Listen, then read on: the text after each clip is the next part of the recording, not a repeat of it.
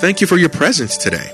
Soul searching can be an unenviable task, particularly if we are unwilling to stand before God and see ourselves as He sees us. Are we truly living for Christ? Are we bearing witness of true salvation? Or are we just going through the motions without fruit that bears true conversion? Are we dealing with our spiritual deficiencies? Are we confessing and repenting of our sins and depending on God to strengthen us? Listen with Bible pen and paper handy as Pastor Rander imparts wisdom to us today. A scripture will come from Psalms 139, verses 23 and 24 a couple of scriptures. These are theme scriptures as we are going through this evaluation, self assessment evaluation.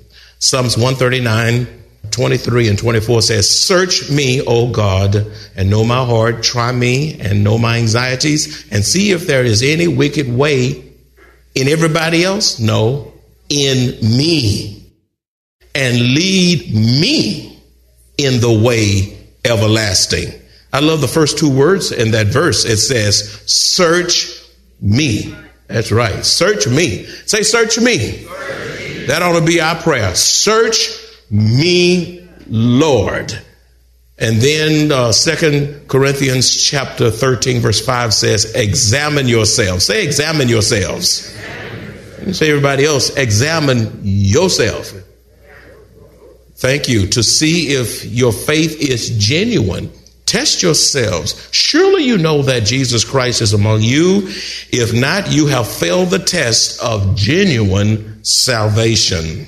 We want to at this time continue our spiritual self evaluation in order to grow and, and check out our deficiencies, spiritual deficiencies, to make the necessary spiritual adjustments to grow into maturity into our Lord and Savior, Jesus Christ. With that being said, here's a series of questions we pose so that you can spiritually self check yourself to the glory of God. Number one, has there been an increase or decrease in reading and meditating on the Word of God?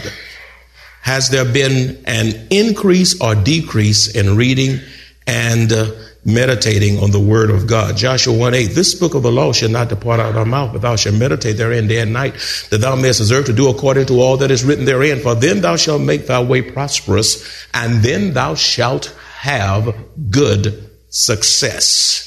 In other words, that's a wonderful question we need to pose to ourselves. Has there been an increase or decrease in your reading uh, in our reading and meditating on the Word of God. In other words, living the successful Christian life is based upon decreasing our time in those things that are not essential. Say, not essential. Say it a little bit louder.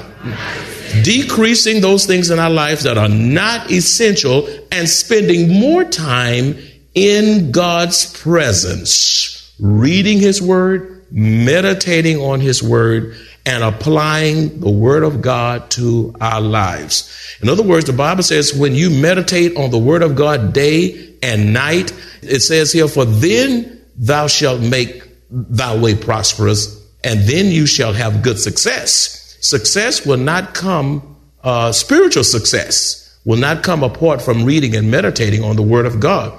Now, some of you say, well, I see these people that have lots of money and millionaires and big houses. That, that may be success from the world's perspective, but that is not success from God's perspective. You can have the things of this world and not be spiritually successful. That's right. So it is critical that we grow into maturity of our Lord and Savior Jesus Christ, which means that we need to weed out a whole lot if we're going to get get to day and night uh, meditating on the Word of God. Day and night, that means that a whole lot of things have to be weeded out in order for you to get to that day and night principle. Uh, you, you can't wake up with television and go to bed with television and expect to have success from God's perspective. That's right. There are things you have to cut back on your time talking, or your time on the internet, and uh, your, your, your time just uh, reading magazines and all these other books. And you get the make believe books and all these kinds of things, and you never get to the Word of God. You know, you can get to a whole lot of books and never get to the Bible. Even books can keep you from the Bible. Matter of fact, even a lot of Christian books, I mean, it's a big thought, even a lot of Christian books can keep you from the Bible. Matter of fact, if they tell you the truth, they all should be telling you, go to your Bible first because that's the source. If they're speaking from the source, then you ought to go to the what? Source. And that's how you have spiritual success from God's perspective. God wants you successful. He don't want you just barely making it as a Christian. He wants you soaring and flying and being all you could be, living up to your God's given, your God given potential to the glory of God. Secondly, are you attending Sunday school? If so, how do you rate your attendance? Are you attending Sunday school? Uh, if so, how do you rate your attendance? Uh, 2 Timothy 2.15 says, Study to show yourself approved unto God, a workman need not be ashamed, rightly dividing the word of truth.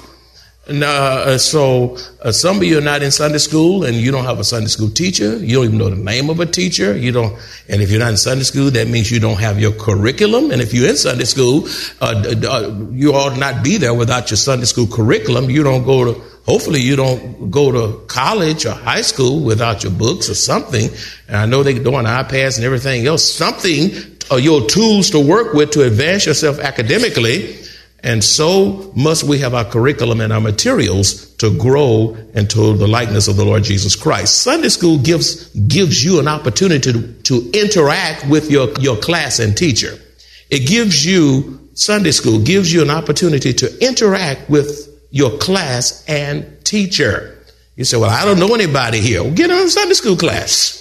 That's how you make friends. Get in a small group ministry. And some of you don't know anybody because you want to be lost, you know, in, the, in the crowd. But, but if you want friends, you got to show yourself to be what? Friendly. So get in a Sunday school class, get to know your teacher, interact with other students of like minds, make new friends, grow as a result of studying God's Word together.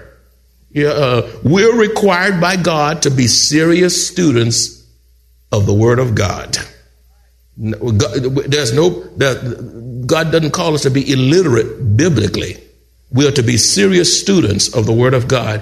If you have the gift of preaching or teaching, uh, you're to accurately divide and cut straight the truth of God's Word.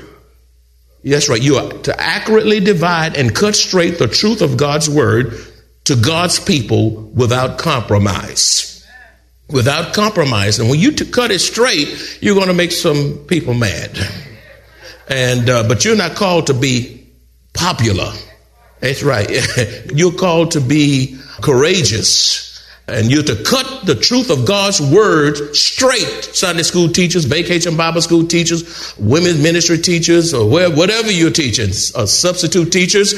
Uh, people can't be helped downgrading the word of God, uh, taking it out of context, misapplying it, wrong interpretation. People can't grow through poor hermeneutics. You have to cut straight the word of God without compromise and not be afraid of what people going to say or think about you or you're upsetting them. The word of God should upset you so much so that you want to do something about yourself. Huh? So uh, that, that's very critical. Number three, here's another question we pose in order to evaluate yourself to see where you are spiritually in your walk with the Lord. Third question today. Are you repenting and confessing your sins daily? Are you repenting and confessing your sins daily? And are you experiencing a decreasing sin factor in your life? Are you repenting and confessing your sins? How often? Daily. And are you experiencing a decreasing sin factor in your life? In other words, I get up in the morning, confess my, my sins. I confess my sins during midday. I confess my sins in the evening. Matter of fact, before I even came out here to preach in my office, I was confessing my sin, asking God to purge me so there'll be no blockages as, as God used me to dispense his words to his people. You know, I want to be a, I want to be a clear channel through which the word of God can flow to God's people that lives be transformed to the glory of God. Amen. And that should be your heart's desire as well. So, so, so are you repenting and confessing your sins daily? And are you experiencing a decreasing sin factor in your life? In other words, as you grow in the Lord, there'll be less sin in your life. If you 20 years in, as a Christian ought to find you sinning lesser than you were 10 years ago. 10 years ago, you see. Uh, 1 John 1 8 and 9 says, If we say that we have no sin, we deceive ourselves, and the truth is, it's not in us. Say, well, I'm not sinning. You're lying to yourself. You're lying to God. And you're saying God's word is not true. Because the word of God says, by the beloved apostle John, if we say that we have no sin, oh my all have sinned and come short of the glory of God. As a matter of fact, the scripture says in Romans, there's none righteous, no, not one. If we say that we have no sin, we have deceived ourselves. In other words, you are self deceived and the truth is not in you. If we confess, you know what does confess, what does word confess mean? Confess means to agree with God about your sin, to say the same thing that God says about your sins. You see? So if we confess our sins, sin is missing the, missing the mark. It, it's disobeying the word of God is going contrary to the law of God. If we confess our sins, He is faithful and just to forgive us our sins and to what? Cleanse us from what? All unrighteousness. As we mature in Christ, sin should be decreasing in the believer's life as we seek to live holy through continual repenting and confessing our sins. That's right. There, there should be a decrease of sin in our lives as we seek to live holy through continual repenting and confessing our sins. Also, a continual confession of sin gives evidence of one's salvation. That's how you know you're saved. When you're dealing with your sins continuously, it gives evidence that you are in Christ. If you could sin and could care less, and you can go down and go, you can lay down and go to sleep, and you don't even lose. I mean, it doesn't bother you, doesn't grieve you, and you just snore all over the place. I really doubt the validity of your salvation. When you've been born again and you know God, the Holy Spirit will be grieved in you to the extent that it will disturb you. That's right. It will, the Holy Ghost will mess with you when you are sinning in order to get you back online and in harmony and in sync with the authoritative word of God. Fourth question for self evaluation Is the spirit of rejoicing upon you, or have you allowed your circumstances, your health, uh, difficult people, failure, or negative thoughts to steal your joy. Wow, that's a big one. Is the spirit of rejoicing upon you, or have you allowed your circumstances? In other words, you, are looking at where you are in life and your situation, uh, maybe things you brought upon yourself, or maybe things came into your life that you don't have, you didn't bring upon yourself. Somebody else brought it on you, whichever way. But if you don't keep your eyes on Jesus, your circumstances will take you under. Same thing about your health. Uh, so many of you get t- so tired of being sick that you've lost your joy. But if God has left you here in the midst of sickness, He has a purpose and a will for your life. And you, my friend, are to glorify God in your health and in your sickness. As a matter of fact, Paul prayed that the thorn would be removed. He prayed three times, and God says, I'm not moving anything. My grace is sufficient. You know, and uh, God can receive his glory in your health and God can be glorified as well as in your sickness. Uh, there will be, how many of you have difficult people in your life? Could be closer than you think or closer than you already, uh, uh, you already know who they are. Well, they, they can steal your joy if you let them. That's right. As long as they know you, they're messing you up, they're going to keep messing you up. That's right. But if you look beyond them to Jesus, you're going to be all right. Your spirit of rejoicing can be taken away by your, your failure, failure, focusing on your failure and the things that uh, you messed up and uh, you've done things that God told you not to do. You went another direction, you didn't hear God, and you just uh, beating yourself up over and over and over, and all of a sudden you can't rejoice. Repent, move on from there. God doesn't want you to stay there. Who in there has not messed up or gone the wrong direction or fallen short or said something you shouldn't have said or seen something you shouldn't have seen or heard something you should you, you shouldn't have heard uh, get up dust your spiritual britches off and move on and uh, don't focus on uh, uh, focusing on your negative thoughts as well uh, can take away the spirit of rejoicing rehearse keep rehearsing over and over things that people have said or done or strategized against you uh, with ill motives and all of this, and you know that you've been betrayed and on and on, and you just reliving it. And all of us can be victims of this because Satan knows where to get us. Yeah, Satan knows how to Satan knows how to punch your spiritual button. He knows how to push your spiritual button. He knows your weakness. Don't you think Satan don't know your weakness? And uh, negative thoughts is a way of keeping you from rejoicing in the God of your salvation. And you keep thinking on these negative things. Your, God, Satan just keeps assaulting your mind. And all of a sudden you get to focusing on that and rehearsing it and rehearsing it, reliving it and reliving it. And all of a sudden you spiral, you see yourself spiral right in the midst of depression. Uh, let me, I got a scripture in light of that. Psalm 16, 11. Psalm 16, 11 says, you will show me the path of life. In your presence is fullness of joy. Wow. In your presence. This fasting and prayer time, you got those sheets we passed out uh, so that you can uh, fill out and uh, participate in our 40 days of fasting and prayer here at Maranatha. You will have joy as you sit in God's presence, being still in God's presence. Wow. You will show me the path of life. When you sit before God, God will show you the way you, you need to go in life's journey. In your presence, whose presence? God's presence is fullness of joy. Now you got to get out of the presence of world and people and things and, and sit down, be yourself still, stop being so busy, and enjoy the presence of God. At your right hand are pleasures forevermore. God wants you to have fullness of joy, not partial joy, but full joy as we sit in His presence, meditating on Him, asking Him to search us, sift us, mold us, and make us. As a matter of fact, Philippians 4 4, chapter 4, verse 4 says, Rejoice in the Lord. How long? Oh, every other day, once a month? No, rejoice in the Lord. How often? Always. Again, I will say what? Rejo- twice in this verse, he says, rejoice, rejoice, and then he says, rejoice. Maintaining a spirit of rejoicing is based on keeping Jesus as the object of your focus. You got to keep your eyes fixed on Jesus. You got to you got to keep your eyes focused on Jesus, to gaze on him and having a right spiritual perspective. Do you realize looking at life issues in a wrong way can steal your joy.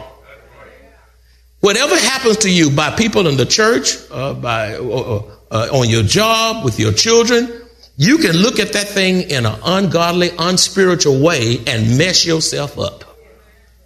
Or you can stand still and say, God, what are you trying to reveal to me in the midst of this? Praying, God, give me some spiritual insight on where I am at this juncture of my life. God, I don't understand what's going on, and it, this didn't just happen. You saw it coming. So, and I don't want to miss what you're trying to teach me, lest I learn the lesson uh, the hard way or repeat the course. You know, I don't like repeating courses. And some, but sometimes we have to because we don't get it the first time. And uh, oftentimes we don't we miss the, the essence of the spiritual perspective that God would have us know. And sometimes you look at something in a bad way, but but you need to ask yourself, is there another way I can look at this from God's spiritual perspective? You can it's like seeing a glass half empty or what? Half full. It is it's how you it's how you look at it. And, and, and God, God will give you spiritual perspective if you just tell him to show you. Tell him to show you. And don't live on your emotions, not living on your anger. You know, you got to have peace of mind so God can clarify uh, some of the issues that are prevalent in your life. Are y'all hanging with me? Oh, God, help me preach this message. And if we take this to heart, we'll find ourselves so much better off spiritually. Here's the next question. This, this, this self evaluation is, is, is to enhance us, to stimulate us, to make the necessary spiritual adjustments to mature into Christ likeness. Number five, do you run with company that brings the best or worst in you? do you run with company that brings out of you the best or worst in you? What kind of, what, what's your company like? What kind of, who is your company? You need to take an assessment of your company during this season of fasting and prayer. Some of y'all got some company that needs to be weeded out, and I'm not talking about your wife or husband. okay? I'm not talking about your brothers. He said, honey, he just told me to divorce you. I knew it. That's my sign. I got it. No, don't you go there. don't go there. Some of y'all waiting for loopholes.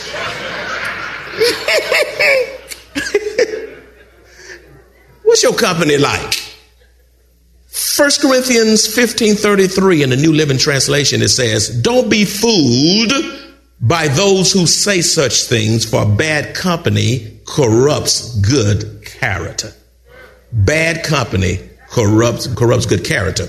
And some, parents, some of you, you you're really good at telling your children, watch the company you keep, watch the company you keep, and you ought to be telling them that because company can mess them up. But you need to be watching the company you keep.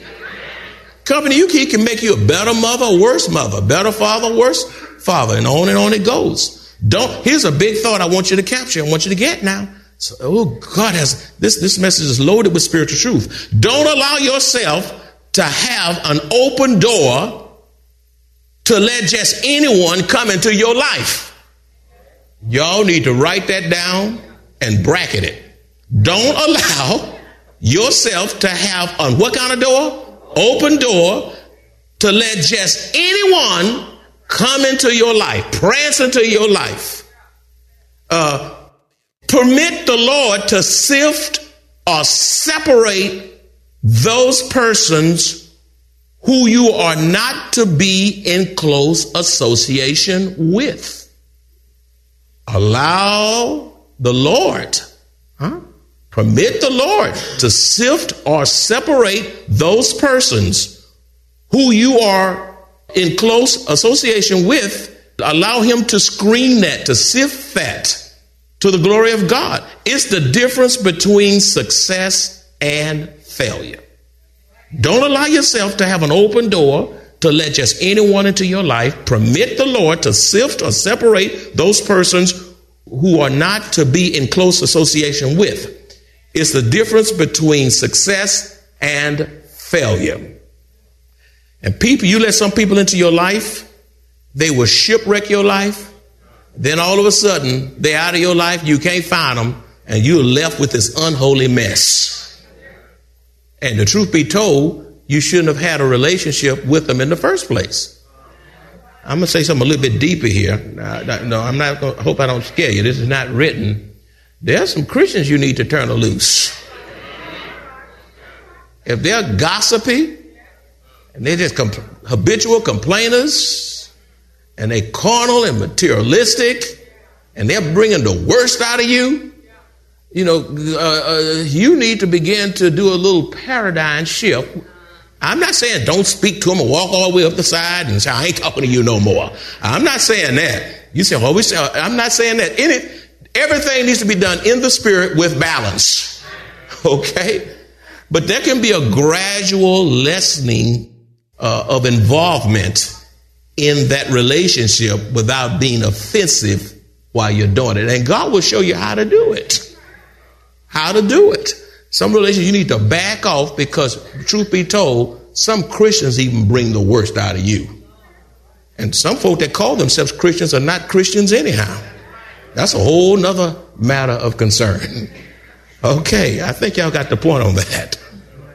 All I'm saying in conclu- conclusion on that point, bad company will mess you up if you don't allow the Lord to screen or separate uh, those who you're not to be in close relationship with. Uh, number six, does the world love you or hate you? Does the world love you or hate you? Isn't that a good question? A simple question, but a profound question. Does the world love you or hate you? The Gospel of John, chapter 15, verses 18 to 19, it says, If the world hates you, you know that it hateth me before it hateth you. In other words, that's not new. Jesus saying the world hated me before it started hating you. Verse 19, if you were of the world, in other words, doing what they do, saying what they say, living like they live, the world would love its own. The world just, and you can see who the world loves. Just watch who the world just lift up, who they're crazy about, make icons over.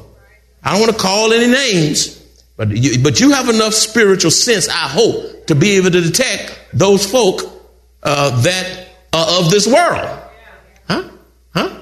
So if, verse 19, if you were of the world, the world would love its own.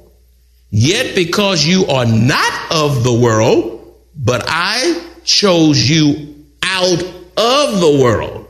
Huh? Therefore, the world hates you. Why? Because you're not patterning your life according to this world system.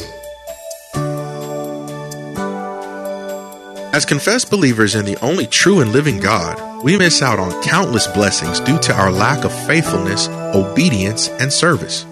The Bible tells us that faith is the substance of things hoped for, the evidence of things not seen. Everything we need is at our disposal. When will we trust God enough to believe and depend on His Word? If you enjoy this kind of biblical teaching by Pastor Rander, please visit us at Maranatha Bible Church, located at 7855 East Loop 1604 North in Converse, Texas, or call us at 210 821 5683.